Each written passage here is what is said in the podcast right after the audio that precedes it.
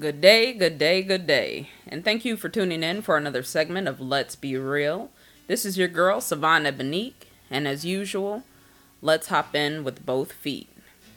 So, I've been asked a couple of times as far as healing. How is it that you go through the steps of healing, or how is it that you could start confronting things in order to change your life? And as I've mentioned before, you do have to go back and address a few issues and stuff like that. And so mentally, it's just like, okay, well, I have these issues that I need to get to. I know that it's happened, but how can I get to it? How can I resolve it? How can I get it out? And so, um, I want to explain to you guys a few of the methods that I've used over the years in order to allow things to come full circle and to do my healing process to be honest with you, um, my healing began while I was in massage school. Um, whenever I decided to take the advanced classes uh, for massage, we end up learning what was called Reiki. If you're not familiar with Reiki, Reiki is known as a universal life source. So, uh, like the chi or the energy that is within each of us that keeps us interconnected. There's a way to work this energy in order to be able to heal oneself. With Reiki, you can do um, removal of negative things. They even have protection symbols. They even have uh, symbols to do past, present, and future healing. Um, and they also have uh, symbols as well for emotional healing. Now, uh, to be honest with you, I I grew up as a Jehovah's Witness, so to to me in the beginning, all of this stuff that I was just saying or mentioning, then it was just like there's no possible way. You know, that's that's ridiculous. It sounds like magic and fairies and it sounds well, sounds witchy. Let's be real. It sounds witchy. So I didn't feel comfortable with it at first, but I decided to go with it anyway. So I did the Reiki level 1 attunement, which with the Reiki level 1 attunement, that means that I could start doing healing on myself. So I got the attunement done, and you're supposed to wait three weeks because for each day it goes through each one of your chakras to help cleanse, align, and balance it. And um, so I waited my three weeks, and like literally nothing happened. And so um, I ended up doing the second, the Reiki level two, because I was just like, if I could have these certifications and they'll get me hired, so be it. Nothing happened the first time, so cool. So I had my Reiki level attune, uh, Reiki level two attunement, and um, that day, oh my god, like literally right after it happened, I just started crying. Uh, I was told that someone that I, I really looked up to and regarded highly was leaving the administration while I was still in, in school, and I bawled my eyes out, and I couldn't understand why. And then after that, uh, the rest of the day, I was crying, crying, crying, and I could not tell you why. It was just an immense heaviness that fell on my chest, my mind, my heart. I didn't want to do anything. Um, it was like, I guess all of the years of depression just balled on me all at once. And then after that, my life just kind of seemed like it went into chaos. That's the way that I would describe it. It seems like I was losing even more than what I was losing before. Not only was I, I losing material items, but I felt like I was literally losing my mind. I went through some of my hardest struggles um, my first four years, well, three years here in Florida. And I couldn't, for the life of me, understand why. But as I kept going, kept getting different jobs, and all the rest of that, I kept meeting different people. And these people, I honestly feel to this day that these people actually were my angels because they were telling me things all along the way in order to be able to help me out to figure myself out. So, um, throughout all of my learning, my Reiki attunements, uh, all of my experiences and growth, I realized that a lot of my reactions to life, whether it was fear based, whether it was anger, whether it was sadness or sometimes I had that feeling, uh, that nagging feeling crawling up on my shoulders, on the back of my neck. uh, out of expectation that things will more or less always go wrong because it's always gone wrong. Even whenever I had pure thought, pure mind, even as a child, it just always went wrong.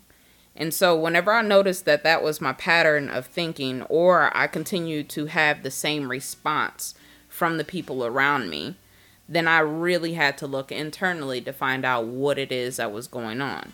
Now, to be honest with you, it's taken me up until this year to finally be able to say like, okay, let's get let's get to the real root of it. And so I meditate and also um, do my 108 breaths. I use crystals, the whole nine. Now, this is far from the girl that grew up in a small town uh, and was raised as a Jehovah's Witness. Very far from it. I'm proud of my roots and I'm proud of what it introduced me to, which was more or less questions. So, in order for me to be able to confront what it is that's going on, literally each instance in which it was that I felt um, upset or like, you know, whenever you get so angry, the adrenaline the adrenaline rush just pumps through, and that's literally all you could think about is all the things that made you angry. Well, I kept having that reaction, but with that reaction, every time afterwards, like a few weeks afterwards, I would get sick whether it was uh, just sinus congestion, a cough, anything else like that. I, I noticed that it began to tear up my body. So, um, I ended up doing a meditation one day out of a recommendation because someone said that I needed to take care of my inner child. Now, to me, whenever you say that I have an inner child, that means to me that I didn't I didn't grow up. I didn't do what I was supposed to do. So you're telling me that I'm still a kid. And so I took great offense to that. And I was just like, no, no, let me sit back and look it up. So I looked it up, and the inner child, as I've mentioned before, no matter how old you grow, you will always be someone's kid. You are your own kid.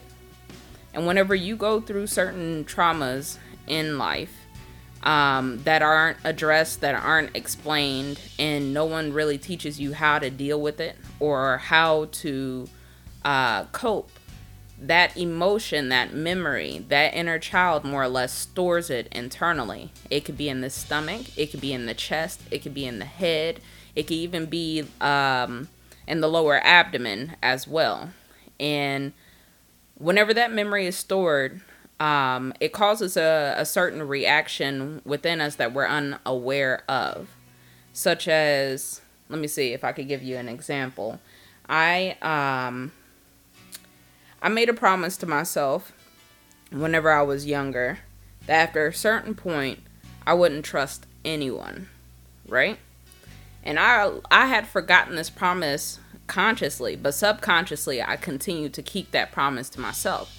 So every time it was that I met someone new and they were a little bit too giving, too friendly, or something like that, it was off putting for me because I was just like, no, this person is up to something because of that one time that that person was extremely nice to me and all the rest of that and I got burnt. I kept that pattern of behavior and and it controlled me up until this point. So we well, I got to meet this new person and uh well, many new people. And the first thing that I do in order to guard my heart was to judge. All right, well, this person isn't about anything. They they have this going on, they have that going on. I could feel it, I could sense it. But little did I know that what I was feeling and sensing from them, I was also sensing or uh, receiving a mirror image of myself. And so, um, as soon as I started pointing that one finger, and actually, if you do, if you point one finger towards the window or one finger out, then you're going to notice that there are at least three more fingers pointing back at you. So, whenever we end up saying that someone else is like this, this way or we begin to judge them immediately, we're looking at the weaker part of ourselves. We are looking at um, the things that we wish to correct and are unaware of, but we sense that it's there, but we see it in this other pe- person. And so we get even more frustrated or upset, not with ourselves, but with them for portraying this, this image or for um, showing us the true side of ourselves. So, I sat down and I meditated after um, more or less my my judgment and my comments more or less blew up in my face. So I sat down and I was just like I had to be real with myself and I was just like Savon, what's what's going on? What is it that you're holding on to? You know, why why is it that um you're so upset? Why is it that you continue to be guarded? Why is it that you just I don't know, you keep going through these cycles. You keep pushing people away and they're all good people, but then you instantly see something bad. So what happened? So one day I decided to sit in my meditation after my 108 breaths with my crystals. I decided to sit in meditation and center myself. And I asked my question, or I asked myself that question over and over again. What is it? What is it, Savon? Why why do you keep holding on? What happened? Right? And so I asked that question and then I just sat in silence. And then all of a sudden, with my eyes closed, this memory of me, very, very young, came into place. I it's like somewhere in elementary, I want to say about third grade or whatnot. But that image came up and it showed my little me with my little pigtails and stuff like that where I began to promise in my heart, sitting alone, that I wouldn't trust anybody else. And so, whenever I saw that image in my mind, I began to cry. And I was just like, I was, I was too young to be making decisions like that. But I had to do what I had to do at that time in order to protect myself. We sometimes go into the habit of teaching our kids that the world is a big and scary place. And whenever we teach them that it's a big and scary place, then we give them these certain coping mechanisms that are unhealthy, of course, but then it also kind of produces the world that they're in. What you speak, what you think, what you say, you attract. What you are, you attract. So if you are fearful at a young age, you're already surviving at a young age, and you're already making big decisions for your life about how it is that you're going to deal with people in order to keep yourself safe and guarded. It creates somewhat toxic toxic adults depending on um, just how strong that emotion is. I'll give you um, another example money. I, I've never really been good with money at all. Um, my excuse was that I wasn't good at math. And then my other excuse was that, um, well, I didn't have money growing up, so nobody taught me. But what I didn't realize was um, there was this one time my dad took me to the fruit stand down the street and he gave me like maybe it was just $20 or something like that or maybe it was a hundred uh, in order to buy some fruit and my favorite soda at the time was rc cola. And so he uh, the guy gave me back the change and i handed it to my dad and my dad was just like oh no keep it and so whenever we walked back to the house, and I was so excited because I never had this mu- this much money before as a kid. I was just showing it off, and he was like, "Don't do that. You want to be able to put it in your pocket so nobody sees it and nobody tries to take it." And so I put my change inside of this little um, coin purse, and then I stashed it away in a hallway closet underneath like some towels or whatever. But it was at the top shelf where nobody really went. I had to climb up there to get it. And so one day, um, we're playing outside and I can hear the ice cream truck coming from the distance. And so I run upstairs, I run and I climb to the top shelf and I try to grab my coin purse. And whenever I reach for that coin purse, it wasn't there. It wasn't there at all and I'm hearing the ice cream truck approach and I'm I'm starting to get scared and nervous and upset all at the same time. I was like my money's up here. I know because I put it up there and I didn't touch it. I didn't touch it again. It has to be here. Well, the ice cream came and passed, and I'm still tearing up that hallway closet. Everything's thrown out of it. I'm checking every closet there afterwards. Maybe I put it in the wrong one. And so finally, with tears in my eyes, I asked my mom's boyfriend at the time, I, I asked him, I said, uh, do you know what happened to my money? I put it up here and I know I didn't touch it, but I don't know. And so he he looked at me and he was just like, um, Oh, that was your money? I thought it was your mom's. And so he went inside of his wallet and then gave me what was left, which was a torn up $1 bill. And that crushed me. That couldn't buy me and my siblings ice cream, no matter no matter what it was that I did as a kid. Um, at seven years old, I would walk around with a lawnmower in order to cut grass, and it, no matter if it was an acre or just a little piece, people always pay me five dollars. But with that five dollars, then I would take it and I would buy something for myself and my siblings. So, whenever he did that, he took away my ability to be able to provide for them. You get what I'm saying? And that crushed me. And so after that, whenever it was that I received money, I would just spend it. I would just spend it all so nobody would be able to take it away from me. And there began my bad relationship with money. I never had it, I never kept it. I was never able to return it after I borrowed it because I was so scared about being without because of somebody else. You get what I'm saying? So, how you get to healing yourself is literally going back and asking, where did this start? Why do I have this feeling uh, of, well, instability, not being safe, not being secure?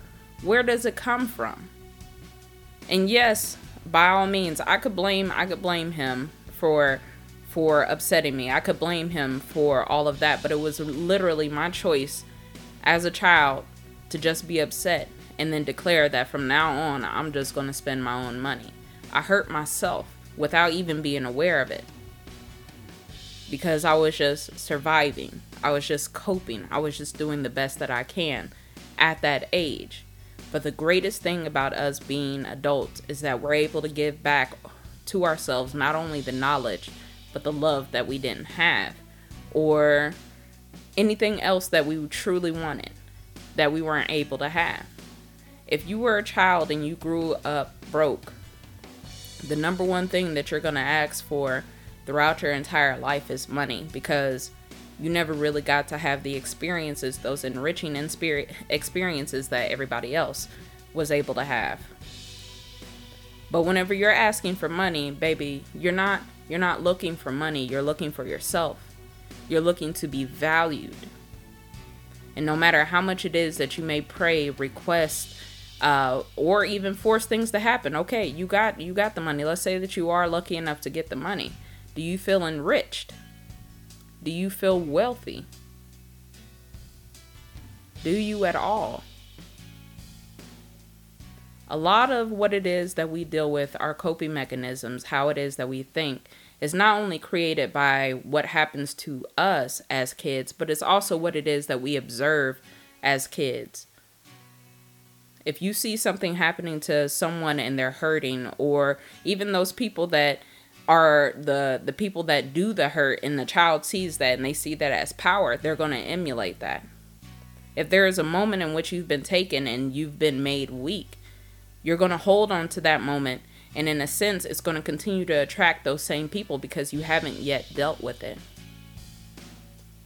a lot of us have been through different traumas in our lives a lot of us been in situations where we would like to blame someone else, which is cool. Yes, they made the choice. They made the choice to hurt you. They made the conscious choice to hurt you. But from here on out, if you hold on to that thought and that memory, then that's you giving them permission to continue to hurt you. Nobody is losing sleep over what it is that they did to you X amount of years ago, but you still are. But you still are. And so it's time just to be able to take a look within yourself and go back, literally, go back to that moment, no matter how traumatic it is. Go back to that moment. And I want you to peer to that younger child, that image in your head. And I want you to tell her all the things, or him, tell him or her all the things that they need to know. Give them all the things that they ever wanted. Even if your your grown 45 year old behind is inside of Walmart buying a Barbie that you wanted X amount of years ago, or the electronic car that you wanted X amount of years ago. You have to be able to give yourself what others couldn't at that point in time, and it may be material, but it's definitely emotional. That's why I say it's okay to say that you're not all right. It's okay to be uncomfortable. It's okay to feel all these things, but it's not okay to stay that way. I need you to be able to sit and go through that meditation. If you can't do it by yourself, if it's too much trauma, basically to be able to get to, trust yourself and love yourself enough to do it with a professional. So, where they sit down and do the hypnosis, or you could just sit down and tell them exactly what it is that you want to work on, and then the, develop a correct plan to get you there. But a lot of the things that you don't have right now has nothing to do with the materials outside of you. It has to do with the lack of information, knowledge, love, consistency within you. So hug yourself, love yourself, encourage and build yourself up and educate yourself just the same as you would your child, just the same as you would your spouse. Give yourself that energy. Don't be mad at the things that have happened before because they made you just as amazing and resilient as you are today. And you have to be able to applaud yourself. I don't care who you're with or what it is that you're without. But look at how young you were. Look how little you were. And you endured a lifetime of these aches and pains, but you're still surviving, baby and you're still here. You're still able to breathe. You're still able to make your future. You're still able to create something that is better than all the other somethings that you had happen to you. You were strong when you never knew how strong you were. You were strong for you even when you wanted somebody else stronger to help you. You've endured a lot, but you made it here. And that is a gift. It's not only a gift, it is amazing. You should applaud yourself. You really should pat yourself on the back or look at yourself in the mirror and say, wow. Like, truly think about it. Because whenever you go through trauma, whenever you go through trauma, you're just surviving. So you kind of you kind of lock some things away and you don't realize it. But you've done the impossible to make it where you are right now. And so you have a, de- a decision to make. Are you content where you are right now within yourself? And if not, then what is it that you're going to do to start giving yourself more of what it is that you need? Whatever it is that you need, you won't find in another person. You won't find in an inanimate object. Money can't love you back. It really can't. And whenever money, I'm telling you, whenever money starts being devalued, whenever there is no value to money, what will you have left? What talent, what skills, what love will you have left? Will you be valuable? Get back to that inner child. Give yourself what it is that you need. Give yourself everything that you need because you deserve it. How do you do it? You go back to that memory that hurts you most, that you don't want to visit, and you just pour all types of love onto that little girl and you applaud her for being able to be able to hold so much and be here today. That is a gift and that is truly amazing. And you need to be told that you are here and you are a gift, regardless of what it is that you've thought any other time. You have something amazing in you, which is why it is that you strove. You literally fought for your life in order for you to be right where you are right now. You made that choice. And now you can make a choice to grow from that. I want you to be able to look at yourself and know that you are a gift, you are loved. And I thank you for tuning in. I love you.